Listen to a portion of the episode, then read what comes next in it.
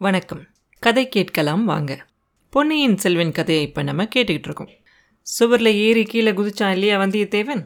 அதுக்கப்புறம் அந்த பொண்ணு அவனை ஒரு அடர்த்தியான ஒரு மாந்தோப்புக்கு நடுவில் இருக்கிற ஒரு ஒத்தையடி பாதையில் கூட்டிகிட்டு போவான் அந்த பொண்ணு கொஞ்சம் வேகமாகவே நடந்து போவான் இவனும் கொஞ்சம் சிரமப்பட்டு அவள் பின்னாடியே நடந்து போகிறதுக்கு முயற்சி பண்ணுவான் ஆனாலும் அந்த இருட்டுக்குள்ளார செடியிலையோ மரத்துலேயோ முட்டிக்கிட்டுறாமல் நடக்கிறது ரொம்ப சிரமமாகவே இருக்கும். அப்படி இருந்த ஒரு நேரத்தில் மரத்தில் முட்டை போய் அப்படியே நிற்பான் நின்னோன்னு அந்த பொண்ணு ஏன் நிற்கிற வழி மறந்து போச்சா என்ன? நீ தான் இருட்டிலேயே கண்ணு தெரிகிற மனுஷனாச்சே? அப்படின்னு கேட்பான் அதுக்கு பதிலுக்கு வந்தியத்தேவன் முதல்ல அவள் சொன்ன மாதிரியே உஷ் அப்படின்னு சொல்லுவான்.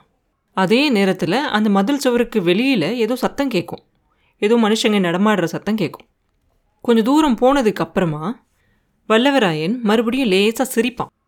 அந்த பொண்ணு உடனே திரும்பி பார்த்து என்னத்தை கண்டு சிரிக்கிறியா? அப்படின்னு கேட்பா எதையும் பார்த்து சிரிக்கல நான் கேட்டு சிரிக்கிறேன் அப்படிம்மா அப்படின்னா அப்படின்னு கேட்பா என்னை தேடி வந்தாங்க இல்லையா? அவங்களோட காலடி சத்தம் கொஞ்ச நேரம் முன்னாடி கேட்டுச்சுல்ல? அவங்க எப்படி ஏமாந்து போயிருப்பாங்கன்னு நினச்சி சிரிக்கிறேன் அப்படின்னு சொல்லுவான் உன்னை தேடி யாரும் வந்தாங்களா? உன்னை எதுக்காக தேடி வந்தாங்க? அப்படின்னு அந்த பொண்ணு கேட்கும்போது யாரும் என்னை தேடி வராமல் நான் எதுக்காக இந்த இருட்டில் வந்து இந்த சுவரில் போய் மோதி உட்காந்துருக்க போகிறேன் அப்படின்னு கேட்பான் அந்த சமயத்திலேயே கொஞ்சோண்டு காற்று அடிக்கும் அந்த காற்றுல அந்த மரத்தோட கீழே லேசாக விலகி அந்த நிலாவோட வெளிச்சம் வந்து வந்தியத்தேவன் மூஞ்சியில் அடிக்கும். அதை பார்த்தோன்னே அந்த பொண்ணு கொஞ்சம் அப்படியே வியப்பா அப்படியே திகைச்சு போயிடுவா என்ன அப்படி பார்க்குற? அப்படின்னு கேட்பான் வந்தியத்தேவன். நீ நீதானான்னு பார்க்குறேன் அப்படின்னு சொல்லுவா. நான் நானா இல்லாமல் வேற யாரா இருப்பேன்? அப்படின்னு கேட்பான். இல்லை நீ போன தடவை வந்திருந்தப்ப பெருசாக மீசையெல்லாம் வச்சுருந்தியே அப்படின்னு கேட்பா. நல்ல கேள்வி கேட்குற.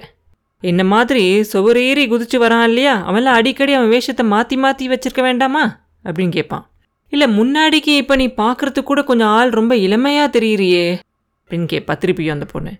இல்லை உற்சாகம் இருக்கும்போது இளமையெல்லாம் தன்னால் வரும் அப்படிம்பா வந்தியத்தேவன்.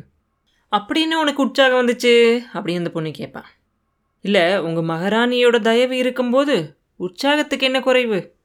அப்படின்னு வந்தியத்தேவன் சொல்ல போதும் போதும் உன் கேலி பேச்செல்லாம் இன்னைக்கு வேணா அவங்க இளையராணியாக இருக்கலாம். ஒரு நாள் இல்லை ஒரு நாள் அவங்க நிச்சயமாக மகாராணி ஆவாங்க அப்படின்னு சொல்லுவான் அந்த பொண்ணு. அதைத்தான் நானும் சொன்னேன் அப்படின்பா வந்தியத்தேவன். உடனே அந்த பொண்ணு சொல்லுவா அதை தான் நீயும் சொன்னியா? உன்னோட மந்திர சக்தியால் தான் அவங்க மகாராணி ஆனாங்கன்னு சொல்லுவேன் நினச்சேன். ராஜ்யத்தில் பாதியை எனக்கு கொடுங்கன்னு நீ கேட்டாலும் கேட்பேன்னு நினச்சேன். இப்படி ஒரு மாதிரி கொஞ்சம் பேச்சு கொடுத்து அந்த பொண்ணுக்கிட்ட அவன் என்னெல்லாம் கேட்கணும்னு நினச்சானோ அதெல்லாம் கேட்டு முடிச்சதுக்கப்புறம் கொஞ்சம் நேரம் அமைதியாயிருவான் வந்தியத்தேவன். எதுவும் பேசாமலே நடந்து போவான். இப்போ அவன் யாரை சந்திக்க போகிறான் அப்படின்னுங்கிறத யோசிப்பான். ரெண்டு பேராக இருக்கலாம். ஒன்று பழுவூர் இளையராணியாக இருக்கலாம். இல்லை மதுராந்தக தேவரை கல்யாணம் பண்ணிக்கிட்ட சின்ன பழுவேட்டரையரோட மகளாக இருக்கலாம். இந்த பொண்ணு கூட்டிகிட்டு போகிற பொண்ணு நம்மளை ஒரு மந்திரவாதி நினச்சி அவங்கக்கிட்ட கூட்டிகிட்டு போகிறான் நம்ம பார்க்க போகிற இளையராணி யாராக இருந்தாலும் அவங்கள பார்த்தோன்னே அவங்கக்கிட்ட நம்ம எப்படி நடந்துக்கணும் என்ன பேசணும் அப்படின்னு சொல்கிறத யோசிச்சுக்கிட்டே போகிறான் என்னதான் நெருக்கடி வந்தாலும் நம்ம தப்பிச்சுக்கலாம். அந்த சமயத்துக்கு தகுந்த மாதிரி ஏதோ ஒரு யோசனை பண்ணி தப்பிச்சுக்கலாம். எந்த ஒரு பிரச்சனையிலையுமே நம்ம தோல்வியை ஒத்துக்க மாட்டோம் இல்லையா? எப்படியாவது அதை சரி பண்ணுவோம். போய் போய் ஒரு பொண்ணுக்கிட்ட போய் நம்ம தோத்துற போகிறோம் என்ன நடந்தாலும் பார்த்துக்கலாம் அப்படின்னு சொல்லி நினச்சிக்கிட்டே யோசிச்சுக்கிட்டே போகிறான் ஒரு இடத்துக்கிட்ட வந்த உடனே அங்கே ஒரு பெரிய மாளிகை தெரியுது. கிட்ட போகும்போது வந்தியத்தேவன் என்ன நினைக்கிறான் நம்ம மாளிகையோட முன்வாசல்லையும் போகலை. மாளிகையோட பின்வாசலுக்கும் போகலை. அந்த மாளிகையிலேருந்து தோட்டத்துக்கு போகிறதுக்காக ஒரு வழி இருக்கும் இல்லையா? அந்த மாதிரி ஒரு இடத்துக்கிட்ட போகிறோம். ஆனால் அங்கே இன்னும் ஒரு ஆச்சரியமாக இருந்துச்சுன்னா அந்த தோட்டத்துக்கு வர மாதிரி இருக்கிற அந்த லதா மண்டபம் ரெண்டு பெரிய மாளிகைகளை ஒன்றா சேர்க்குற ஒரு வழி மாதிரி தெரிஞ்சிச்சு. வலது பக்கம் பார்த்தா அந்த மாளிகை ஜெகஜோதியாக எல்லா விளக்குகளும் எரிய பிரகாசமாக இருந்துச்சு. நிறைய பேச்சு குரலெல்லாம் கேட்டுச்சு.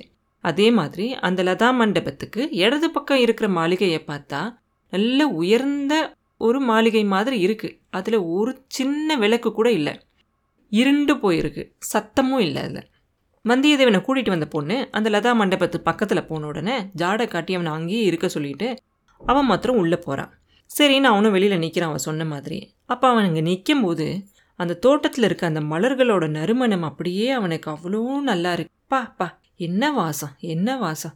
அப்படியே மூக்கில் ஏறி தலையை கிருகிருன்னு அடிக்க வைக்குதே அப்படின்னு நினச்சிட்டு நிற்பான் அந்த பொண்ணு உள்ளே போனாலே அந்த மண்டபத்துக்குள்ளே போன உடனே ரெண்டு பேரோட குரல் கேட்குது அப்போ ஒரு இன்னொரு இனிமையான ஒரு பெண் குரல் அவனுக்கு கேட்குது வர சொல் உடனே. எதுக்காக கேட்குறதுக்கு வந்த? நான் தான் இத்தனை நேரம் காத்துக்கிட்டு இருக்கேன்னு உனக்கு தெரியுமா இல்லையா? அப்படின்னு சொல்லுது அந்த பெண் குரல். அதை கேட்ட உடனே வந்தியத்தேவனுக்கு அப்படியே ஒரு மயக்கத்தை உண்டாக்குது. அந்த குரல் பழுவூர் இளையராணியோடது தான் அப்படிங்கிறதுல சந்தேகமே இல்லை அவனுக்கு.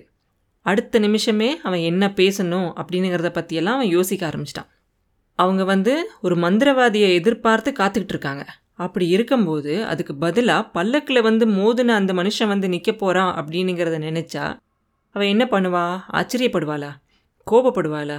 இல்லை ஒருவேளை சந்தோஷப்படுவாளா? அதுவும் இல்லாமல் என்ன மாதிரி உணர்ச்சியை காட்டுவா அப்படின்னு சொல்லி யோசிப்பான்.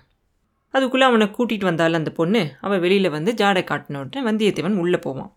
உள்ளே போன அடுத்த நிமிஷமே உள்ளே என்னெல்லாம் இருக்குனுங்கிறத ஒரே ஒரு வினாடியிலேயே எல்லாம் அவன் மனசில் பதிஞ்சிரும். அங்கே ஒரு தங்க குத்து விளக்கு எரிஞ்சிக்கிட்டு இருக்கும். அந்த தங்க குத்து விளக்கோட வெளிச்சத்தில் அந்த அறையே ரொம்ப அழகாக தெரியும். அப்படியே தங்கத்தில் ஜொலிக்கிற மாதிரி தெரியும். அந்த குத்து விளக்கில் நறுமணத்துக்காக ஏதோ ஒரு தைலத்தை சேர்த்துருப்பாங்க போல இருக்குது அதோட வாசனை அப்படியே கும்மன்னு அங்கே பூரா. அந்த விளக்கோட வெளிச்சத்தில் நிறைய வண்ண வண்ணமாக விதவிதமான மலர்களால் அலங்கரிக்கப்பட்ட ஒரு பஞ்சு மெத்தையில் ஒரு பெண்ணு அப்படியே ஒய்யாரமாக சாஞ்சு உட்காந்துருக்கா அந்த பொண்ணு யார்? பழுவூர் இளையராணி நந்தினி தான். பல்லக்கில் பார்க்கும்போது காலையில் ரொம்ப அழகாக தெரிஞ்சிச்சு. ஆனால் ராத்திரியில் இந்த தங்க குத்துவிளக்கோட வெளிச்சத்தில் பார்க்கும்போது அவங்கள அப்படியே ஒரு தங்கத்தால் செஞ்ச சிலை மாதிரி அப்படியே ஒரு தங்கத்தால் செஞ்ச ஒரு கடவுளோட உருவம் மாதிரி தெரிஞ்சிச்சு. அந்த மலர்களோட வாசனையும் அந்த விளக்கில் இருக்கிற புகையோட மனமும் பழுவூர் இளையராணியோட மோகன உருவமும் எல்லாம் சேர்ந்து அப்படியே வந்தியத்தேவனுக்கு ஒரு போதையே வர மாதிரி இருந்துச்சு. உடனே வந்தியத்தேவன் மனசுலேயே நினச்சிக்குவான் வந்தியத்தேவா ஜாக்கிரதை. ஒரே ஒரு தடவை நீ மது அருந்தின. உன் அறிவு அப்படியே கலங்கிறத உனக்கே தெரிஞ்சிச்சு. அதுக்கப்புறம் மதுவையே கையால் தொடுறதே இல்லை அப்படின்னு சபதம் செஞ்ச. இப்போ அதை ஞாபகப்படுத்திக்கோ. மதுவோட போதையை காட்டிலும் சக்தி வாய்ந்தது மங்கையோட போதை. அதை ஞாபகப்படுத்திக்கிட்டு அப்படியே கலங்காமல் இரு அப்படின்னு அவன் மனசுக்குள்ளரையே அவன் சொல்லிக்கிறான். வந்தியத்தேவனை பழுவூர் ராணி பார்த்த உடனே கொஞ்சம் ஆச்சரியத்தோடு பார்க்குறாங்க பார்த்த உடனே இதுதான் சமயம்னு சொல்லி வந்தியத்தேவனும் லேசாக சிரிச்சிட்டு அம்மனி உங்கள் தாதி பெண்ணுக்கு திடீர்னு சந்தேகம் வந்துருச்சு. நான் மந்திரவாதியா இல்லையான்னு. அதை எப்படி கேட்டான்னு நினைக்கிறீங்க? நீ நீதானா? அப்படின்னு கேட்டா அப்படின்னு சொல்லி மறுபடியும் சிரிப்பான். இதை கேட்டு நந்தினி தேவி லேசாக சிரிப்பாங்க. அப்படியே ஒரு மின்னல் அடித்த மாதிரி இருக்கும் அவனுக்கு. அந்த மின்னல்லேருந்து தேனே ஊறுற மாதிரி இருக்கும். அப்போ நந்தினி தேவி சொல்லுவாங்க அந்த தாதி பெண்ணை பார்த்து இவளுக்கு அப்படி தான் ஏதாவது சந்தேகம் திடீர் திடீர்னு வந்துடும் வாசுகி ஏன் இங்கேயே மரம் மாதிரி நிற்கிற அங்கே போய் நில்லு. உன் இடத்துக்கு போ. யாராவது வந்தாங்கன்னா சத்தமாக கதவை சாத்து அப்படின்னு சொல்லுவாங்க. உடனே அந்த பெண்ணும் அங்கேருந்து போய் கொஞ்சம் தூரத்தில் தள்ளி போய் கதவுக்கு கிட்ட போய் உட்காந்துக்குவான் உடனே நந்தினி அவங்களோட குரலை கொஞ்சம் தாழ்த்தி மெதுவா சொல்லுவாங்க உன்னை மந்திரவாதி இல்லைன்னா இவன் சந்தேகப்பட்டா அசட்டு பொண்ணு. மந்திரவாதின்னு சொல்லிக்கிறவன் கூட முக்கால்வாசி பேர் வெறும் பொய் தான் சொல்கிறாங்க நீ தான் உண்மையான மந்திரவாதி. என்ன மாய மந்திரம் செஞ்சு இந்த பொண்ணை ஏமாத்தி இங்கே வந்த? அப்படின்னு கேட்பாங்க. உடனே வந்தியத்தேவன் சொல்லுவான் நான் எந்த மாய மந்திரமும் செய்யலை. லேசாக ஒரு சிரிப்பு சிரித்தேன் அதுக்கே இந்த பொண்ணை நீங்கள் கூட்டிகிட்டு வந்துட்டா. அப்படி இவ கூட்டிகிட்டு வர மறுத்திருந்தான்னு வச்சுக்கோங்க. நீங்கள் கொடுத்தீங்கல்ல அந்த மந்திர மோதிரம். அதை காட்டி வந்திருப்பேன் அப்படின்னு சொல்லுவான் ஓ அந்த மோதிரத்தை நீ இன்னும் பத்திரமா வச்சிருக்க தானே? அப்புறம் எதுக்காக ராத்திரி நேரத்தில் இந்த மாதிரி வந்து என்னைய பார்க்குற பகல் நேரத்திலேயே பகிரங்கமாக வந்து என்னைய பார்த்துருக்கலாம் இல்லை நீ? அப்படின்னு கேட்பாங்க நந்தினி. உடனே வந்தியத்தேவன் சொல்லுவான் அம்மனி உங்களோட மைத்துனர் இருக்கார் இல்லையா? சின்ன பழுவேட்டரையர்.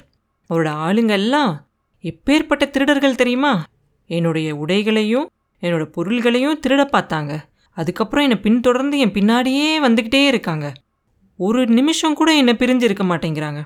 அவங்க கிட்டேருந்து தப்பிச்சு வர்றது எப்பேற்பட்ட பாடாயிடுச்சுன்னு தெரியுமா அவங்களுக்கு அதுக்கப்புறம் சந்து பொந்துலெல்லாம் நுழைஞ்சு உங்கள் மாளிகையோட மதில் சுவரில் வந்து சுற்றி சுற்றி பார்த்துக்கிட்டே இருந்தேன். அந்த சமயம் பார்த்து ஏனி வச்சு நீங்கள் தான் இந்த ஏழையை காப்பாற்றுறதுக்காக கூட்டிகிட்டு வர சொன்னீங்க அப்படின்னு நினச்சி இங்கே வந்தேன். ஆனால் வரும்போது தான் தெரிஞ்சுக்கிட்டேன் நான் நினச்சது தப்பு அப்படின்னு. தயவு செஞ்சு என்னை மன்னிச்சுக்கோங்க அப்படின்னு சொல்லுவான். மன்னிக்கிற அளவுக்கு இப்போ ஒன்றும் நடக்கலையே அப்படின்னு சொல்லுவாங்க நந்தினி தேவி. அது எப்படி சொல்கிறீங்க அப்படின்னு வந்தியத்தேவன் கேட்க நீ நினச்சது அவ்வளவா ஒன்றும் பெரிய தப்பு இல்லை நான் மந்திரவாதியை எதுக்காக வர சொல்லியிருந்தேன்னு உனக்கு தெரியுமா? நேற்றுக்கு உன்னை பார்த்துட்டு வந்ததுலேருந்து நீ எதுக்காக நீ இன்னும் வந்து என்னையை பார்க்க வரவே இல்லை அப்படின்னு எனக்கு தோணிக்கிட்டே இருந்துச்சு. அதை பற்றி கேட்கறதுக்காக தான் நான் மந்திரவாதியை வர சொல்லியிருந்தேன் அப்படின்னு சொல்லுவாங்க அவங்க. உடனே வந்தியத்தேவன் சொல்லுவான் என்ன ஒரு ஆச்சரியமாக இருக்கு. நான் கூட நேற்று உங்களை பார்த்துட்டு வந்ததுலேருந்து உங்கள் நினைவாகவே இருந்தேன். உங்களை எப்போ திரும்பி பார்க்க போகிறோம்னே நினச்சிக்கிட்டே இருந்தேன் அப்படின்னு சொல்லுவான். உடனே நந்தினி சொல்லுவாங்க நீ பூர்வ ஜென்மத்து தொடரை பற்றியெல்லாம் கேள்விப்பட்டிருக்கியா? பூர்வ ஜென்மத்தில் ஏதாவது ஒரு நட்போ ஒரு இல்லை ஒரு பந்தமோ இருந்துச்சுனாக்க அவங்க இந்த ஜென்மத்திலையும் சந்திப்பாங்க அப்படின்னு கேள்விப்பட்டது உண்டா? அப்படின்னு கேட்க மறுபடியும் வந்தியத்தேவன் நேற்று வரைக்கும் எனக்கு அந்த நம்பிக்கை இல்லை. இன்றைக்கி தான் அதில் நம்பிக்கையே வந்திருக்கு அப்படின்னு சொல்லுவான். வந்தியத்தேவன் இந்த மாதிரி சொல்லும்போது அவன் குழந்தை ஜோதிடர் வீட்டில் பார்த்தான் இல்லையா ஒரு பெண் அவளை பற்றி நினச்சிக்கிட்டு மனசில் சொல்லுவான். ஆனால் அவன் மனசில் என்ன நினைக்கிறான் அப்படிங்கிறது நந்தினி தேவிக்கு தெரியாது இல்லையா? அவங்க அவங்கள பற்றி தான் அவன் சொல்கிறான் அப்படின்னு சொல்லி நினச்சிக்குவாங்க. உடனே நந்தினி தேவி கேட்பாங்க ஆனால் நீ எதுக்காக என்னை பார்க்க வந்திருக்க? நீ அந்த மாதிரியெல்லாம் ஒன்றும் வரலன்னு எனக்கு தெரியும். நீ தான் ஏதோ ஆழ்வார்க்கடியான் நம்பி அப்படிங்கிறவரை ஏதோ செய்தி சொல்லி அனுப்பியிருக்கிறதா இல்லை என்கிட்ட சொன்ன? அப்படின்னு கேட்பாங்க.